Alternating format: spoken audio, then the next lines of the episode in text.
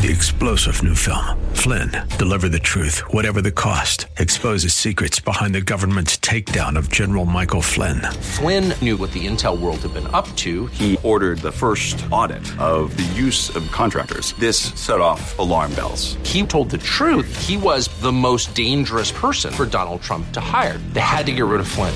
Flynn, deliver the truth, whatever the cost. Available now. Watch it today. Go to salemnow.com. Salemnow.com. This is Cornerstone Connection, the radio ministry of Pastor Gary Hamrick of Cornerstone Chapel in Leesburg, Virginia. Pastor Gary is teaching through 1 Samuel. Real love is calling, listen, truth opens up your eyes. Mercy is waiting for you with every sunrise. When we worship God, there is this natural intrinsic benefit to worship that is a blessing to our own souls. You can come into God's house, you have maybe a heavy heart, you're burdened by something, and you just start to worship the Lord. And you, and you lift your hands in praise and you just lift your voice and you, and you don't even necessarily feel, feel like worshiping, but the more you do, there's just this natural benefit of God breathing His presence into your heart and lifting your soul.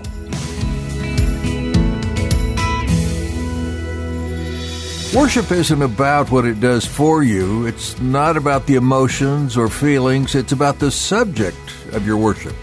It's something you can do even when you don't feel like it. The purpose of worship is to exalt God, but as Pastor Gary will point out in today's message, it naturally will lift up your spirits as well.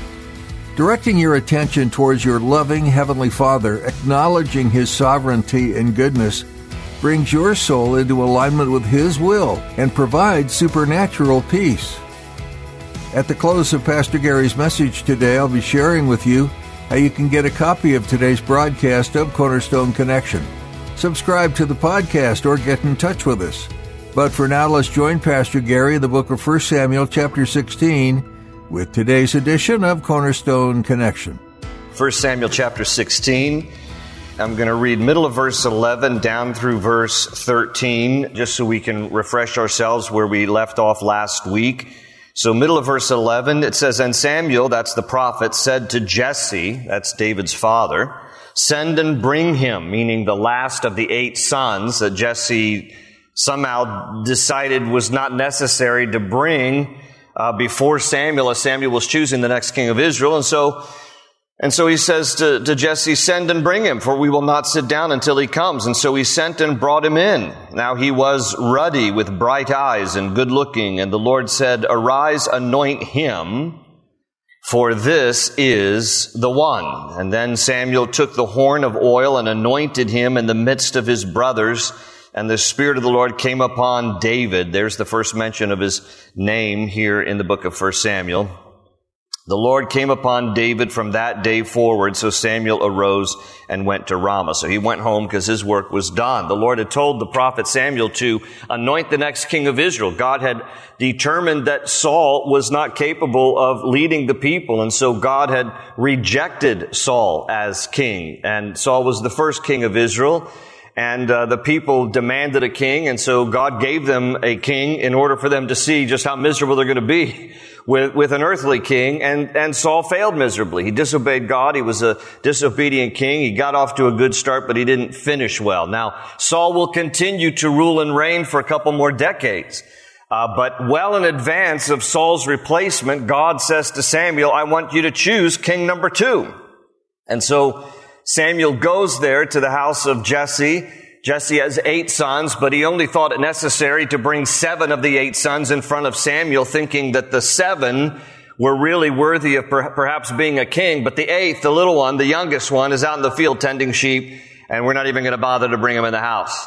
And that's the one that God had determined. And Samuel went down each of the sons and we got through all seven. He said to Jesse, is there not another one? Because none of these guys is the one that the Lord's telling me is king. And Jesse's like, yeah, there's a little shepherd kid, you know, he's a little ruddy, you know, he's the runt of the family, he's, he's, he's taking care of the sheep. The Bible describes David as good looking and ruddy, so he probably had a reddish appearance, probably auburn hair, which is an anomaly, but you will find some Israelis who have this kind of a, a, uh, a physical characteristics where they have like auburn hair. They can even have, it's, it's possible that when it says here that David had bright eyes, that it means he had blue eyes and reddish hair. And he was a good looking guy, but he wasn't, um, in Jesse's mind and his dad's mind, king material.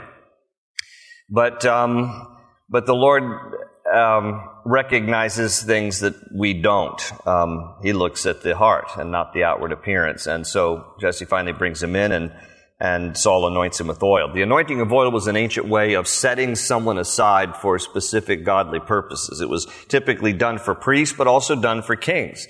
And so Samuel takes out a horn, which was a hollow horn of an ox or, or um, some other animal, and um, he has olive oil in it, and he pours it over David. You're the next king. But David is only 10 years old, maybe 15 at the most. Scholars believe somewhere 10 to 15, and and a lot of them end up on the lower end of that scale. So he's just a kid. He will not be king for another 15 to 20 years. He becomes king, he reigns as king when he's 30. And so this is when we're introduced now here to David. Um, his uh, name in Hebrew is pronounced David, and his name translates beloved. He's the only David in the Bible. There are many names that uh, you see often mentioned in the Bible, and you have to figure out which which Samuel is this, which you know which person is this. But David, there's only one in the entire Bible, and he becomes a central theme. He dominates the rest of the Bible. This is a this is a man that God has selected, uh, and we're not finished with David either. We see him appearing in the millennial kingdom, but that's another Bible study. But here's an example of how he dominates scripture because the royal line of Israel will be known as the house of David. Jerusalem will be known as the city of David because that's where he reigned. Bethlehem will be known as the town of David. That's where he was born. Most of the Psalms are known as the Psalms of David and Messiah, Jesus, is known as the son of David because he's of the line of, of David. And David's life is divided into four stages. We mentioned this last week, just a quick summary. The, his life is divided into these four stages. The shepherding years, the hiding years when he's on the run from Saul, the fighting years, and the reigning years. And we looked at a couple of quick principles from chapter 16 last week. And this first one I neglected to mention, so this one might be new for some of you, but it's really taken from verse 7 and it's worth remembering here because out of, out of verse 7, it says, The Lord said to Samuel, Do not look at his appearance or at his physical stature, because I have refused him, talking about Saul. For the Lord does not see as man sees, for man looks at the outward appearance, but the Lord looks at the heart. It's a famous passage that many of us are familiar with if you've been around the Bible for very long. So one of the takeaways, the principle from chapter 16 is just this. Number one, that people are impressed with the external with image and appearance, but God is concerned with the internal. It's the heart. That's what matters most. We live in a very uh, materialistic uh, society where people are all concerned about how they look and the impression that they make and what their image is, in, you know, in front of other people. And God is just not interested in that kind of thing. What God is concerned about is the heart, and and that's what He sees in David versus Saul. Saul was tall, the Bible says a head and shoulders above anybody else. He was good looking. He looked like a king. He had the appearance of a king, but his heart was not right with God. And what God wants in all of us is the heart. And it doesn't really matter the outward external appearance. What, what God is interested in is the heart. And then the other thing that I mentioned uh, at the close of our study last week, this is where we left off, is that God is working in the waiting. And what I mean by that is here young David is, again, maybe 10, 15 at the most, being anointed to be the next king of Israel, but he won't actually reign for another 15 to 20 years. And during that 15 to 20 years, God will teach David much. It's not wasted years. Those are years where he still is a shepherd, and he's going to learn how to identify with God, relate to God, hear God. He's going to learn about tending sheep in the same way that he will tenderly tend people to reign over them. God's going to teach him much as a young shepherd. And those will also be years where he will be on the run from Saul. Saul will literally, as we will read later, try to kill this guy because Saul is threatened by young David because he knows this is my successor. And so he's constantly fearful, Saul, paranoid, Um, he's wanting to control everything. And so he literally at different times tries to kill David. And David is on the run for about 15 years of his life. Uh, just running from Saul, and and uh, this is when he heads down to En Gedi, down by the Dead Sea, and this is when he hides in in the in the rocks and in the caves, and this is where he talks about lead me to the rock that is higher than I. You know, he, he, he even takes advantage of the topography and, and the, and the scenery to, to, uh, draw near to the Lord. And, you know, as a deer pants for water, so my soul thirsts after you. There's only one spring down by the Dead Sea and then Gedi. That's where David would hide. And as he would draw water from this one spring in the middle of the desert, that's when he would write these things about as a deer pants for water, so my soul thirsts after you. I mean, they, these will be teachable years. And so the point in sharing this as a principle for us is God is working in the waiting. Some of you are in a period of waiting for whatever it might be. Maybe you're, you're waiting um, to get married. Maybe you're waiting to have kids. Maybe you're waiting for that career that, that you that you would like, or whatever the case might be. Waiting to move, waiting for something. You know, don't get impatient because it is in those waiting years that, that God can do wonderful things in your heart to prepare you, to refine you. Uh, you know, there's some things that, like an onion, that need to be peeled off layer by layer, and God will reveal some things to us. But look, you know, when God moved in the hearts and lives of people, it often uh, was preceded by years of waiting. David would would wait some 15 to, to 20 years. Uh, uh, Paul, when he had his conversion experience as Saul on the road to Damascus, it would be 10 years before he would preach his first evangelistic gospel message and lead anybody to Christ. Moses had to wait 40 years. Uh, Jesus, think about it. I mean, from the time he was born until his public ministry was 30 years. I mean, you know, God will take his time to do his good work. The waiting is not in vain. I just, somebody needs to hear that tonight. Uh, and it is so counterintuitive to what we're used to because in our culture, we want everything instantly. And if it doesn't happen by Thursday, we get mad at God. How many of you can relate to what I'm saying? Come on, let's be honest. Like, yes. And so we, we are, we're impatient because that's the way our culture is now. Everything is supposed to be instant. Instant rice, instant pudding. Everything is instant. You, you stand in front of you. Have you ever stood in front of your microwave impatiently? Right? It's like, why isn't this thing faster? It's because that's how we're wired. I, I read this report, this, this study that McDonald's did two years ago they commissioned a study in South Florida because one of their chains of restaurants in South Florida, they were getting complaints from customers that the drive-through was taking too long. And so McDonald's commissioned a study and they found that from the time somebody gave their order at this particular McDonald's chain, from the time they got their, gave their order, when you talk into the box, right? Until you actually got the food, it was three minutes, nine and a half seconds. And McDonald's says that's way too long. Way too long. What was their goal? From the time you give your order till you get your food, 60 seconds. That's McDonald's goal as a corporation, 60 seconds. So guess what? If we don't get our food in 60 seconds, we're like complaining, we're mad, like what's wrong with you people? Well, therefore, translate that. Now, like how do we wait on God? It's like, God, you're taking longer than 60 seconds. Yeah, he might take six decades. Get used to it. Right? Now I hope not. Right? None of us want to wait 60 years. Wait till I find my perfect spouse. You're never going to find the perfect spouse anyway, friends. So forget that. There is no perfect spouse. Okay? You're like, I'm just waiting for my stud. No, he's a spud. Okay? He's a potato head. He's a potato head. There is no perfect guy. There's no perfect lady. But God in His timing will bring about His perfect will if we learn to wait upon the Lord.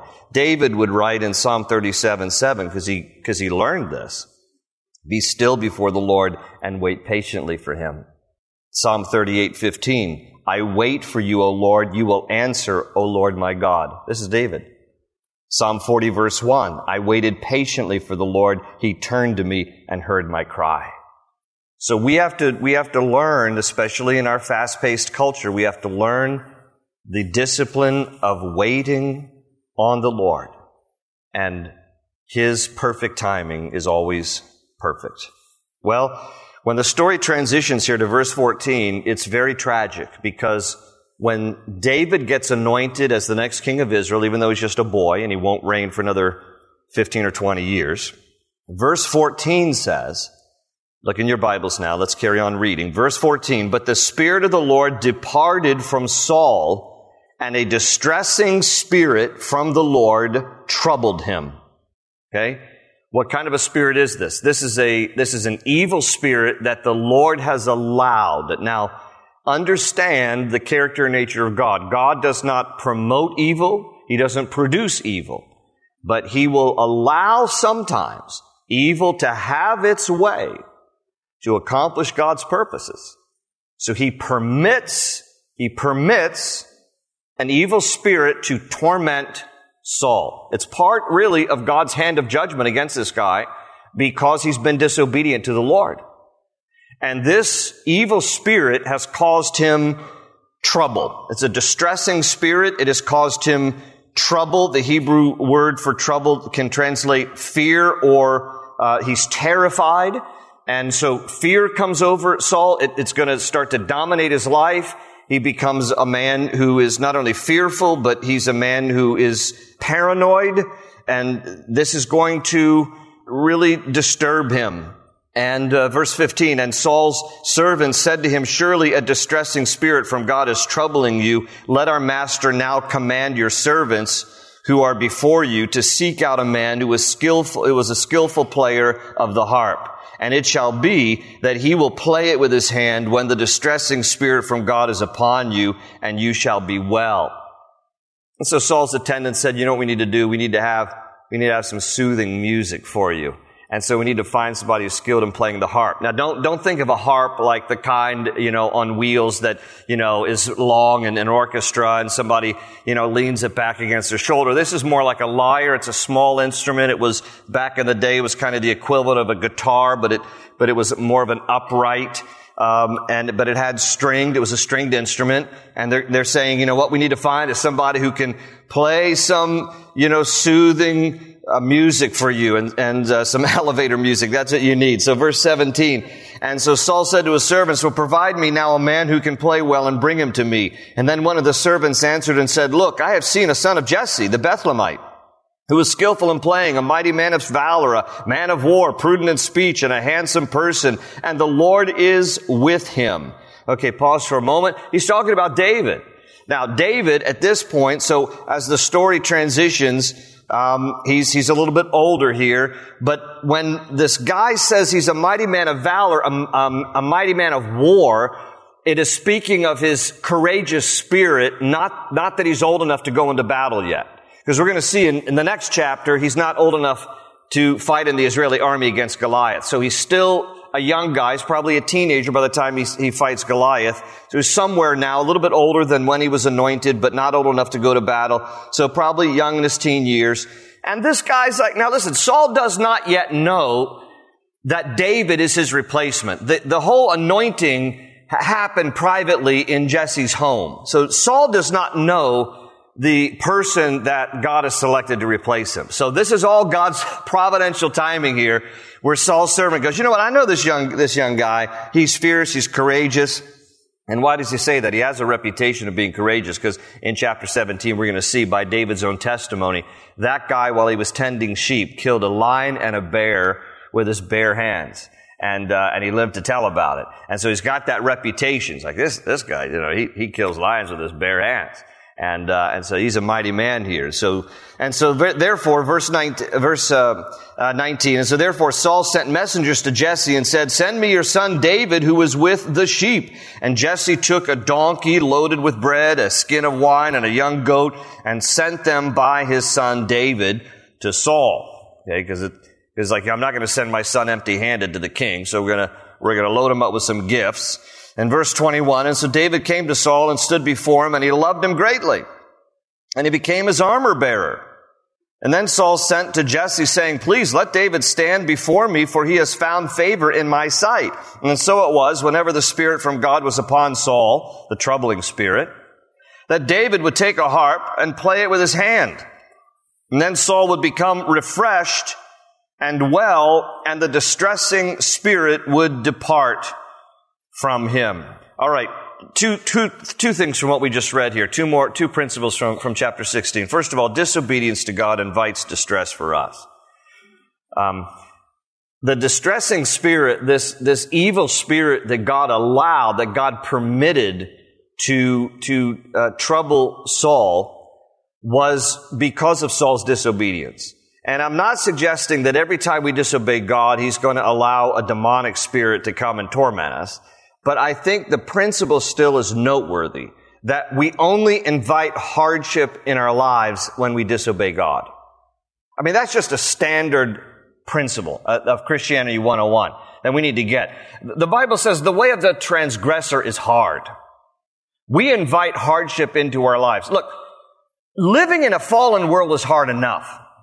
But when we sin against God, we're inviting even more hardship into our lives because of our disobedience. And so we, we can learn this from Saul. Saul disobeyed God. God was patient with Saul, not once, but twice. After the second time, God says, I'm done with you. I've rejected you as king.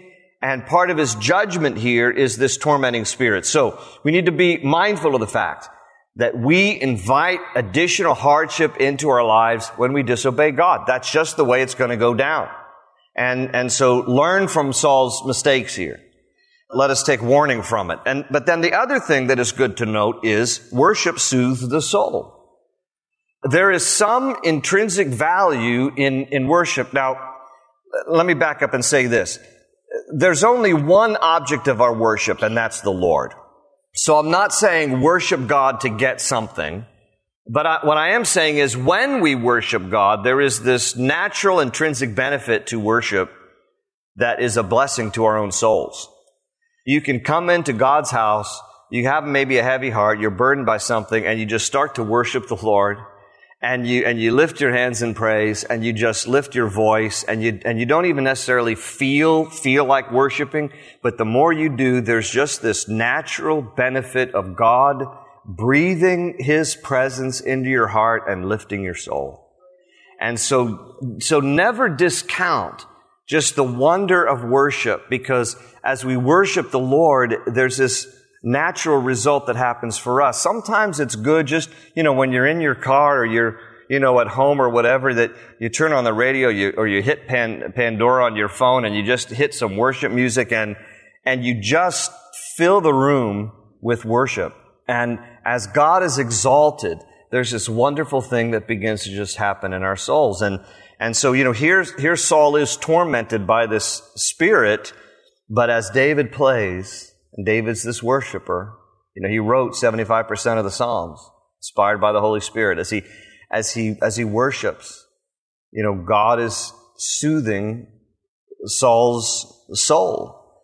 And it's a good reminder to us. All right, chapter 17. Let's keep reading because this is the this is the big chapter. A lot of people don't even go to church are familiar with this story. This is the story of David and Goliath and and so chapter 17 says, Now the Philistines gathered their armies together to battle and were gathered at Sokoh. Sokoh is about 15 miles due west of Bethlehem, which belongs to Judah.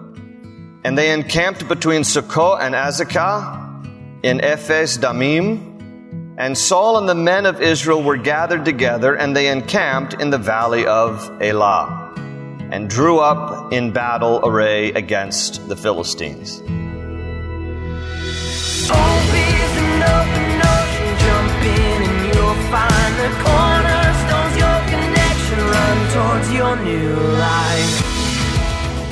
Thanks for listening to Cornerstone Connection.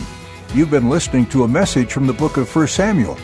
This book is packed full of practical applications for our lives today. We follow three main characters Saul, David, and of course Samuel through a series of crossroads and decisions they faced during the early days in Bible times. It is here that we find the victory of David over Goliath and the development of a new prophet in young Samuel. We also find the fall of a king in Saul as a reminder of the consequences of disobedience to God. As Samuel told Saul in chapter 15, verse 22, to obey is better than to sacrifice. Did you know that getting together as a church family is one way that you can hear the truth from one another? Cornerstone Chapel gets together each Sunday at 8:30, 10, and 11:45 a.m. and Wednesday at 7 p.m. to learn from the word and spend time in fellowship as sons and daughters of the King. Find out more at cornerstoneconnection.cc. We also encourage and believe in the power of praying together and for one another. Email us at prayer at cornerstonechapel.net with your prayer needs today. Thanks for listening to this teaching from 1 Samuel today on Cornerstone Connection.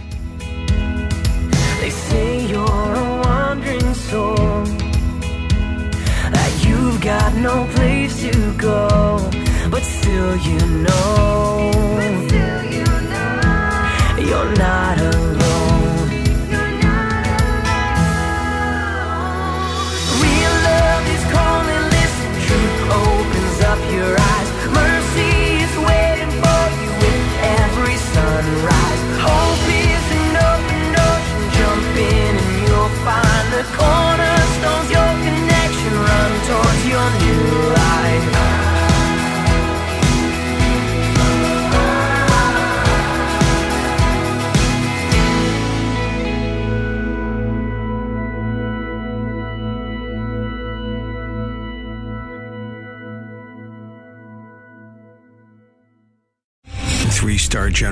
Michael J. Flynn, head of the Pentagon Intelligence Agency, knew all the government's dirty secrets. He was one of the most respected generals in the military. Flynn knew what the intel world had been up to. He understood its funding. He ordered the first audit of the use of contractors. This set off alarm bells.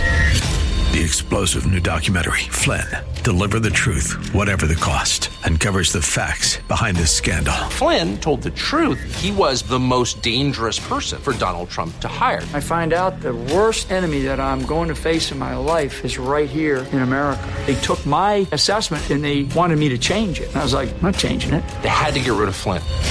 With in depth interviews, archival footage, and never before seen personal records of the man behind the headlines. I just felt like I was drowning. Flynn, Deliver the Truth, Whatever the Cost. Available now. Watch it today. Go to salemnow.com. Salemnow.com.